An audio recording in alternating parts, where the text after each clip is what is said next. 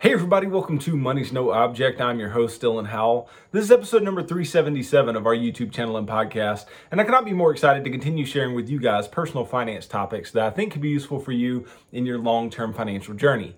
Today we are going to be talking about risks to financial markets right now right? Uh, and I know that we get enough fear mongering and we get enough things uh, that are just extremely negative in our financial lives.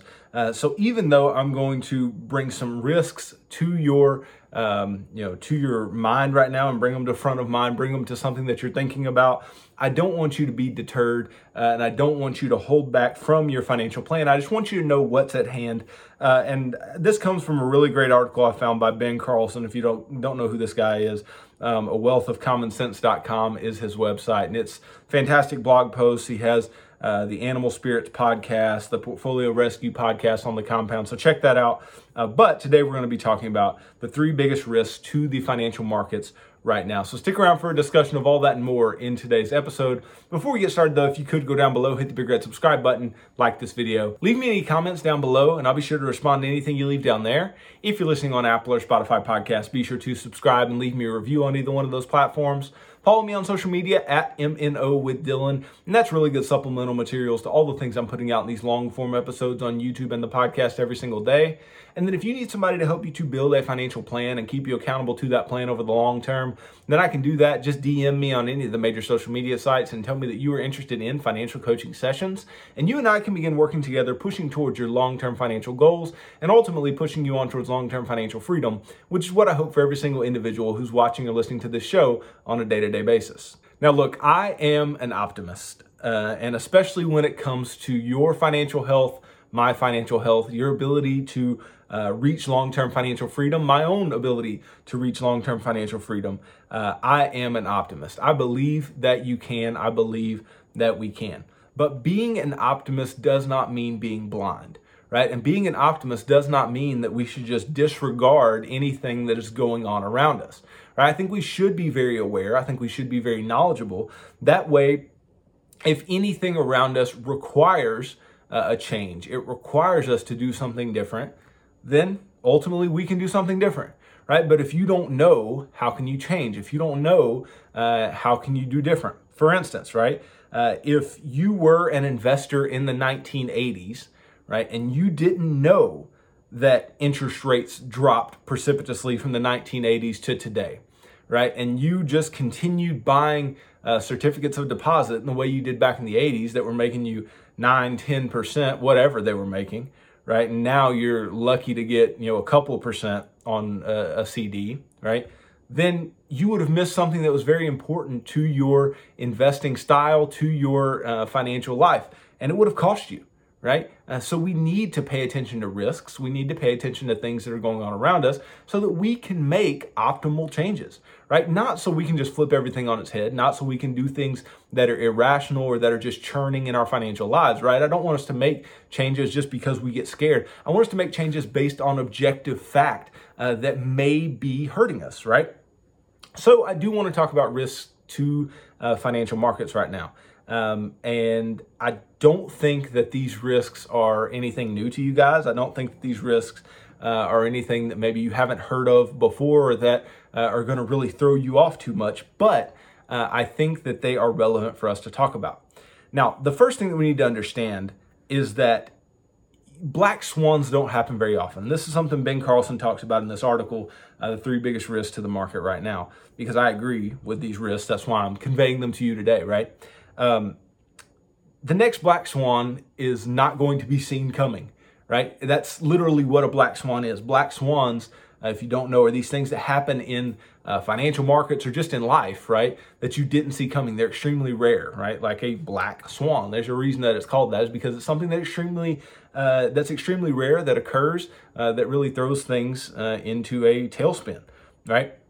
But black swans, they were all the rage coming out of 2008, right? When the financial crisis was occurring. Uh, and every year, people now put out their lists of highly improbable events that could have a large impact on markets. And uh, I don't know how many people would have said that uh, the black swan of 2020, 2021 would be COVID 19. I don't know uh, who would have said that. Now, obviously, if you were looking in late 2020 into 2021, then it's not a black swan anymore. But going into 2020, I don't know how many people would have said, "Oh yeah, a pandemic is going to be what throws things, uh, you know, into a tailspin and makes there be a, a lot of uncertainty and a lot of changes in financial markets or just in life in general."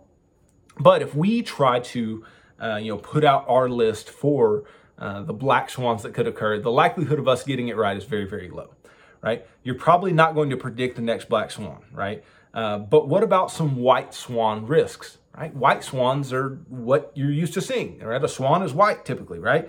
Now, what are the risks that are out in the open that could have an impact on markets, but not necessarily prove to be an outlier event? These are the things that you want to be prepared for, right? If you can be prepared for something in front of you, then be prepared for it, right? Uh, if you can do something to prevent something bad happening in your own life, of course you would do it, right? The biggest risks are often the ones that we don't see coming, but the smaller risks can still cause some short term discomfort. Right? You could always say war or some other crazy variant or a collapse of civilization as we know it, but we need to focus on market related risks. We need to focus on things that are directly in front of us. And if we can deal with those, then let's worry about the black swans later. Okay. Now, the first risk I don't think is going to surprise anyone, right? And I'm going to actually talk about this later on this week on our Fundamental Friday uh, episode. But the first risk, and I agree with Ben Carlson here, is inflation, right? Inflation is very real right now, right? The, the cost of goods and services increasing. It is extremely real at this point. The, mom, the bond market still doesn't seem to be too concerned about inflation above 6%. Yes, the 10 year treasury has risen a tad, uh, but it's still hovering around 1.7%, nowhere near the current inflation rate right? And the reason that rates would increase, right, would be uh, in the you know in the attempt to tamp inflation, right? Because if it's more costly to borrow, if it's more costly um, to take out debt, then um, the ability to grow is going to be tamped down, and so inflation would also be tamped down. Now, there are a lot of factors at play here, but it's possible the bond market simply doesn't believe that high inflation is here to stay. But what if it is, right? The stock market is a great hedge against higher inflation over the long run, right? It can be a decent hedge over the short run, but persistently high inflation is not great for stock returns, right? Because ultimately, if the investor doesn't have any money to invest because they're having to spend money on all these goods and services that are increasing in cost, then uh, they're likely to get out of the stock market, right? Uh, and ultimately, companies don't love super high inflation because it's going to drive interest rates higher and higher, make it harder to borrow, and make it harder to grow. All right. Uh, so if you look back at calendar year returns for the S&P 500 going back to 1928 and compared them to different inflation regimes, this would be what you find. Okay, so from 1928 to 2021. Okay, when inflation was below zero percent, right? Uh, it was below zero percent, uh, so deflation, right? 10.6% of years. It's actually a lot more than I anticipated. Okay, um, it was between 0 to 3% for 45.7% of years, which is not surprising because uh, the Fed's target, at least now for inflation, is around 2%.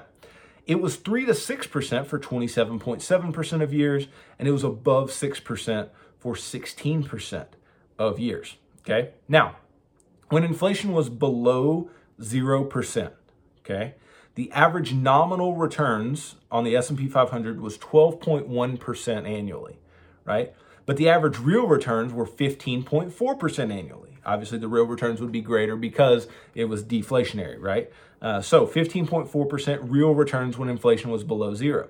When inflation was 0 to 3%, nominal returns were uh, 16.5% av- on average, but the real returns were 14.7% on average. So still really close uh, to the real returns of you know inflation being below 0%.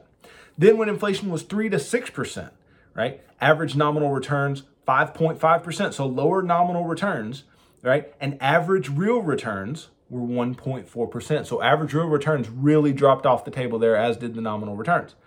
Then, when inflation was above 6%, average nominal returns were 9.1%, which doesn't sound that bad, right? If you're making 9.1% annually, uh, that's going to grow your money a lot over a long period of time.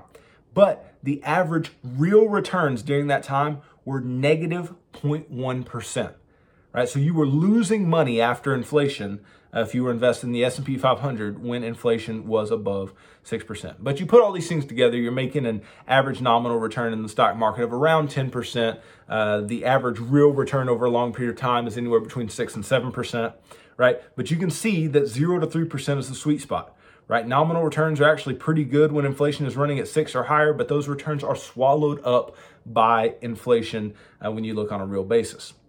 Last year was actually one of the best years on record with inflation running so high. The only time real returns were higher when inflation was 6% or more was 1975. So we had a great 2021 uh, with inflation being as high as it was. Now, stocks could continue to do well with rising prices, but corporations can only pass along higher prices for so long.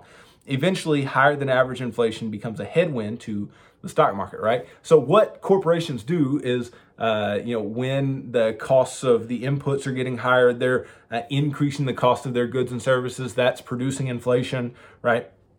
So that's happening. Growth is happening. Everything's good. The consumer's willing to pay. But at some point, they can no longer increase the cost of their goods, right? At some point, they can't overcharge the consumer. The consumer won't buy, right? Which will slow growth even more right? So either they're going to increase the cost of their goods too much and the consumer doesn't buy, which which uh, you know puts a damper on growth, right?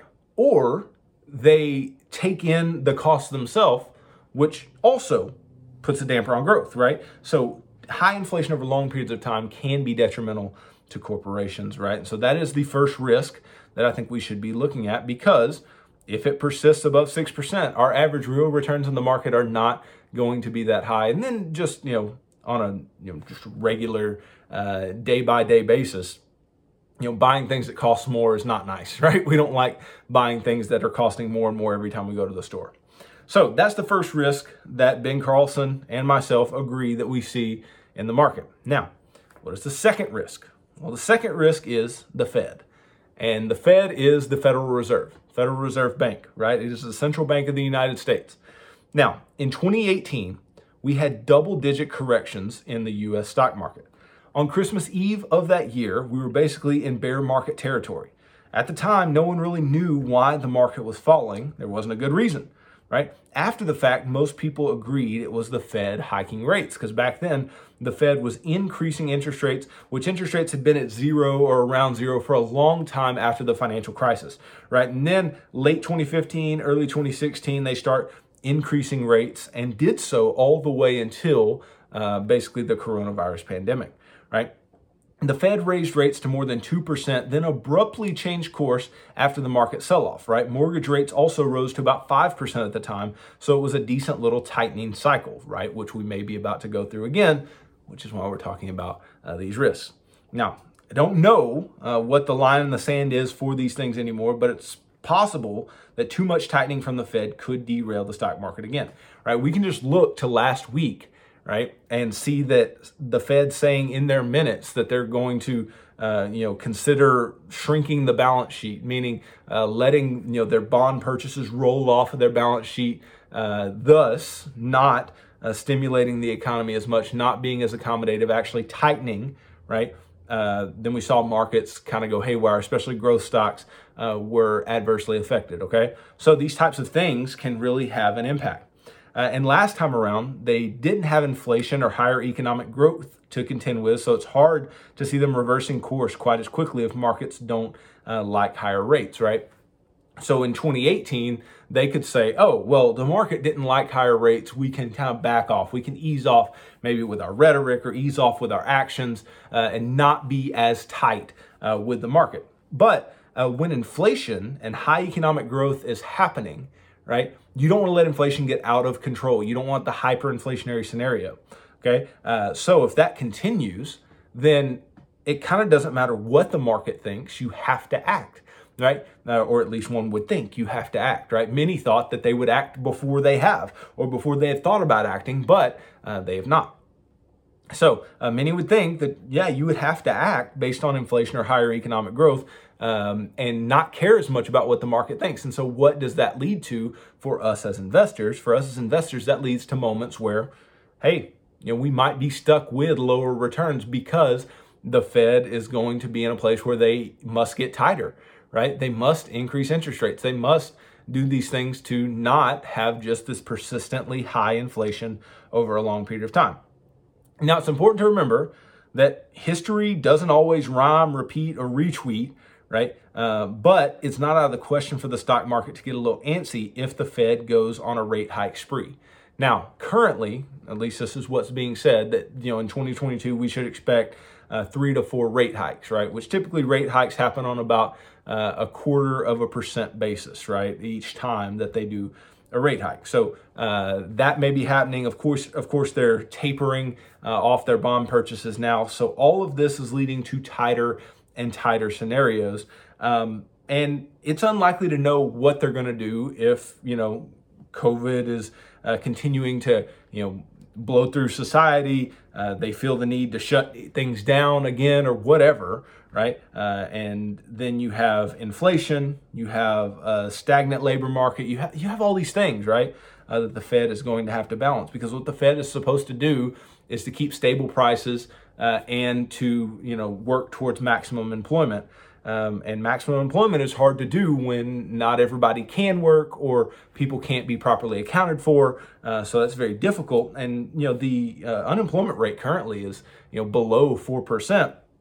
So the the course is kind of being set to get tighter uh, in their policy, but we don't know what's going to happen. We don't know what they're going to choose to do. We don't know how quickly they're going to have to move. Right? They can really you know they can be a little preemptive and people love, investors love when the Fed is preemptive. We want to hear the Fed lay out a course of action and then follow that course of action, right? Uh, we don't want any surprises, especially tightening surprises from the Fed.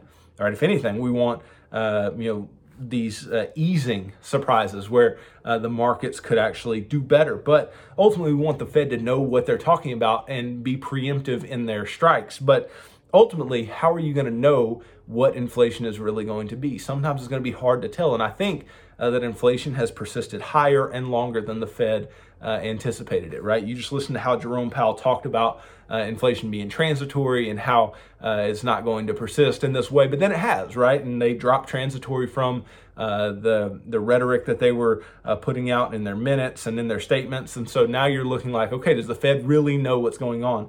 And I think that's why the market is getting a little antsy, while it why it may be antsy in the future, and why if they get tight uh, very very quick, then the market may have some very swiftly negative um, you know reactions that investors like you and I are going to have to feel. So that second thing that we think can um, you know provide some negativity in the market this year uh, is the Fed. So inflation and the Fed, right? And they kind of run hand in hand, but uh, they are separate as well, right? Because inflation is occurring external to the Fed. The Fed can only react uh, to inflation and act as it sees fit. Now, the third and last risk that I want to talk about is that stocks went up too much. You may say, what, what in the world are you talking about? Stocks went up too much.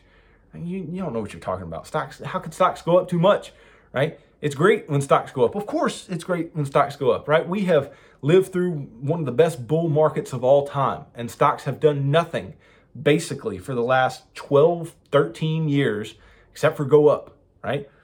So, what now, right? So, why did the stock market crash in 1987? Okay, you may say, okay, 1987, what was that? Okay, Black Monday, right? Uh, in October of 1987. And that's the biggest one day drop in the stock market of all time. Now, there were all these technical reasons about market structure and portfolio insurance, but most people don't realize that stocks were up around 40% in the first eight months of the year before Black Monday's crash. 40% in eight months is outrageous, right? That is an outrageous increase in stock prices in eight months, right? And that's after the market was already up nearly 150% from 1982 to 1986. Does this sound familiar? Of course, this sounds familiar. We've come off of this huge bull market. Well, I say we come off, we're still in this huge bull market, right? If you just took out the coronavirus crash, which we don't need to take it out, it was a bear market. It is a bear market just as much as 1987 was and is, right? But if you took that out, right, then we're basically just on this continuous trend line upward uh, in the S&P 500 in stock prices, right? And the past few years, have been fantastic, right? The compound returns over the past few years have been fantastic. Now, sometimes the reason stocks fall is simply because They rose too much in a short period of time, and investors look for an excuse to lock in some gains. Because ultimately, what are investors trying to do? Uh, they're trying to buy low and sell high, especially in individual stocks. Investors are trying to buy low, sell high. Well, the only way they can do that is if they actually do sell high. And if they perceive that the stock market's gotten so high and gotten so overvalued and so um, maybe even frothy or bubbly or whatever, right, then they may choose to sell. And what does that do? That sends the stock market downward, right? So a risk that we may be looking at is that stocks have gone up too much.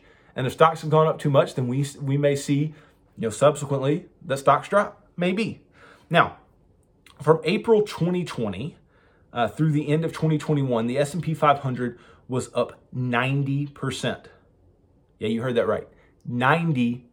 So you could have almost doubled your money if you would have put the, your money in the S&P 500 from April of 2020 through the end of this past year, right? That is a massive return in a 21 month period. Uh, and just look where it ranks uh, for the 21 month totals going back to 1950. Uh, the only one that it is shy of uh, is way, way back in the day, way back uh, in the 50s, right?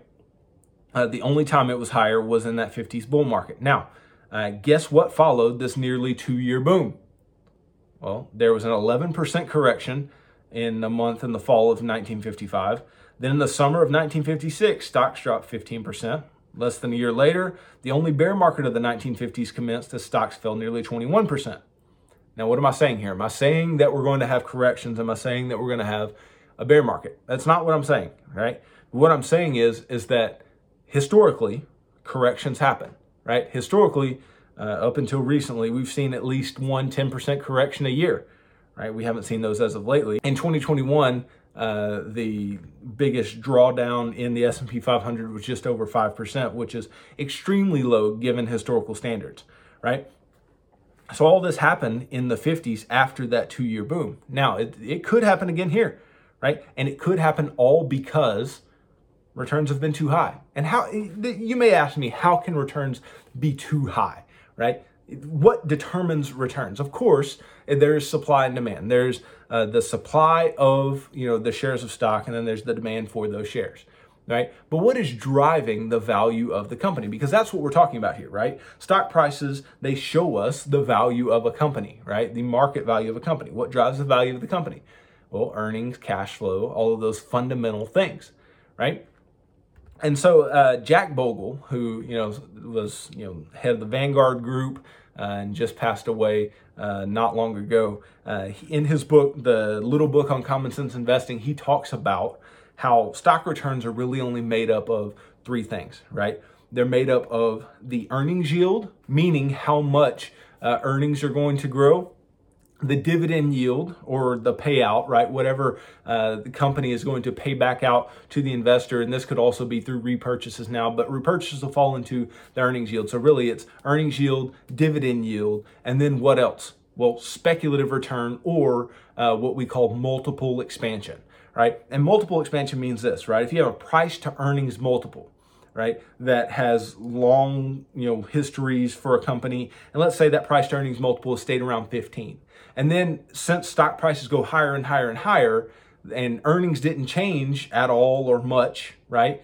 And let's say the PE gets to 25, well, that's just multiple expansion or speculation. That's just buying of the stock, not based on whatever underlying fundamental there is, right? so if that's true, then we're relegated uh, to this idea that you know earnings and dividends are going to tell us a lot about our returns, and that what investors choose to do past that is really up to them. And I told you earlier, the the long term real rate of return uh, on stocks going back to the 1800s. This is in Jeremy Siegel's Stocks for the Long Run.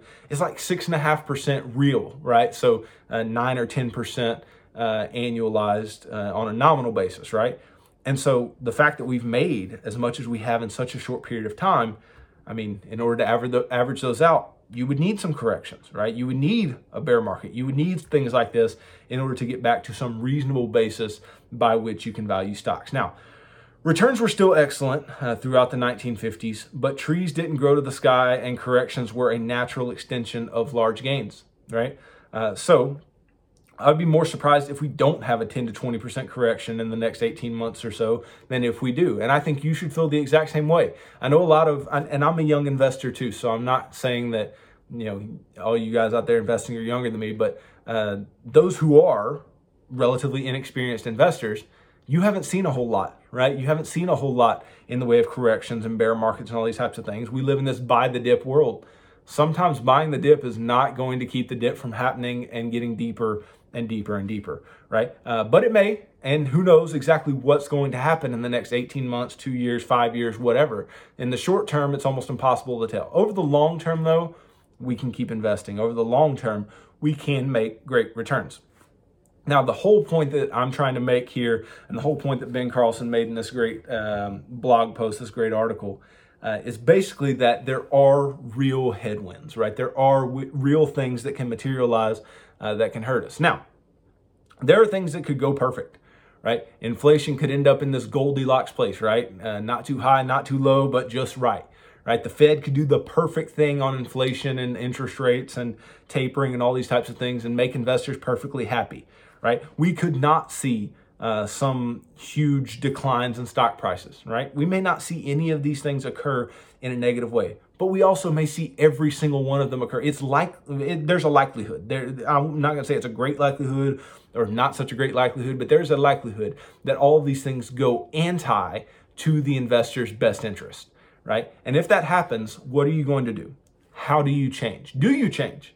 right? I would say that these risks aren't enough to change your investment strategy, but they should be enough for you to understand uh, the potential for large drawdowns in stock prices, right? And for the potential of stocks falling uh, because of any one of these potential reasons. Now, none of these is my call for you to go and sell everything that you have. None of these are my call for you to go and buy bonds and get rid of stocks. None, none of it, right? But what I want you to understand is that if we do see drawdowns, we do see pullbacks, they're not unlike history. It's not unlike history for something like this to happen. The reason that we can see these risks, the reason that these risks make sense is because they have happened before.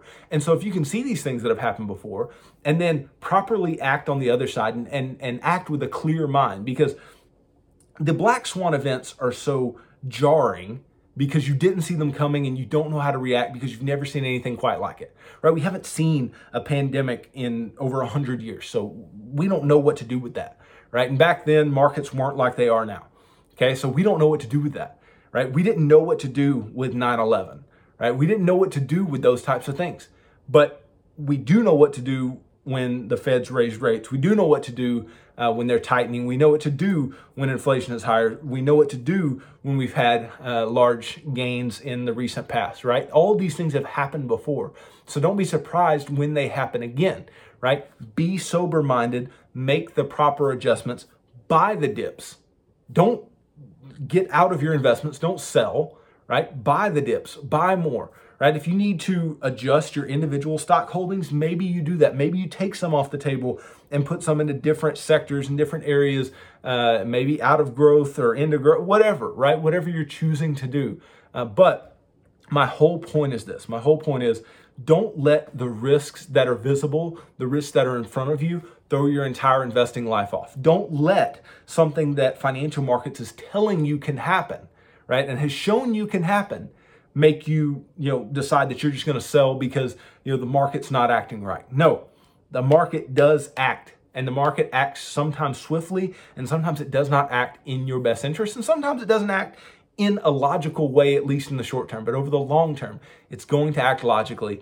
You can invest and expect your money to grow over a long period of time. So put blinders onto the short term, buy dips, understand what's going on around you, but don't let these risks weigh you down, right? Don't let these risks get you to the place uh, where you just don't want to invest anymore and uh, you just can't handle what's going on. Be well informed, and it will help you to be a better investor, and it will help you uh, to potentially. Uh, bear the brunt of some negativity. But I, like you, hope that we have some great returns uh, in the years to come and that these risks do not come to bear in the way that they potentially could. So thanks for watching this video. If you could go down below, hit the big red subscribe button, like this video. Leave me any feedback in the comments down below and I'll be sure to respond to anything you leave down there. If you're listening on Apple or Spotify podcasts, be sure to subscribe and leave me a review on either one of those platforms. Follow me on social media at MNO with Dylan. And that's really good supplemental materials to all the things I'm putting out in these long form episodes on YouTube and the podcast every single day. And then if you need somebody to help you to build a financial plan and keep you accountable to that plan over the long term, then I can do that. Just DM me on any of the major social media sites and tell me that you are interested in financial coaching sessions. And you and I can begin working together, pushing towards your long term financial goals and ultimately pushing you on towards long term financial freedom, which is what I hope for every single individual who's watching or listening to this show on a day to day basis. So tune in tomorrow as I continue talking about personal finance topics that I think can be useful for you in your long-term financial journey. So thanks for tuning into this episode of Money's No Object. I'm your host, Dylan Howell. God bless.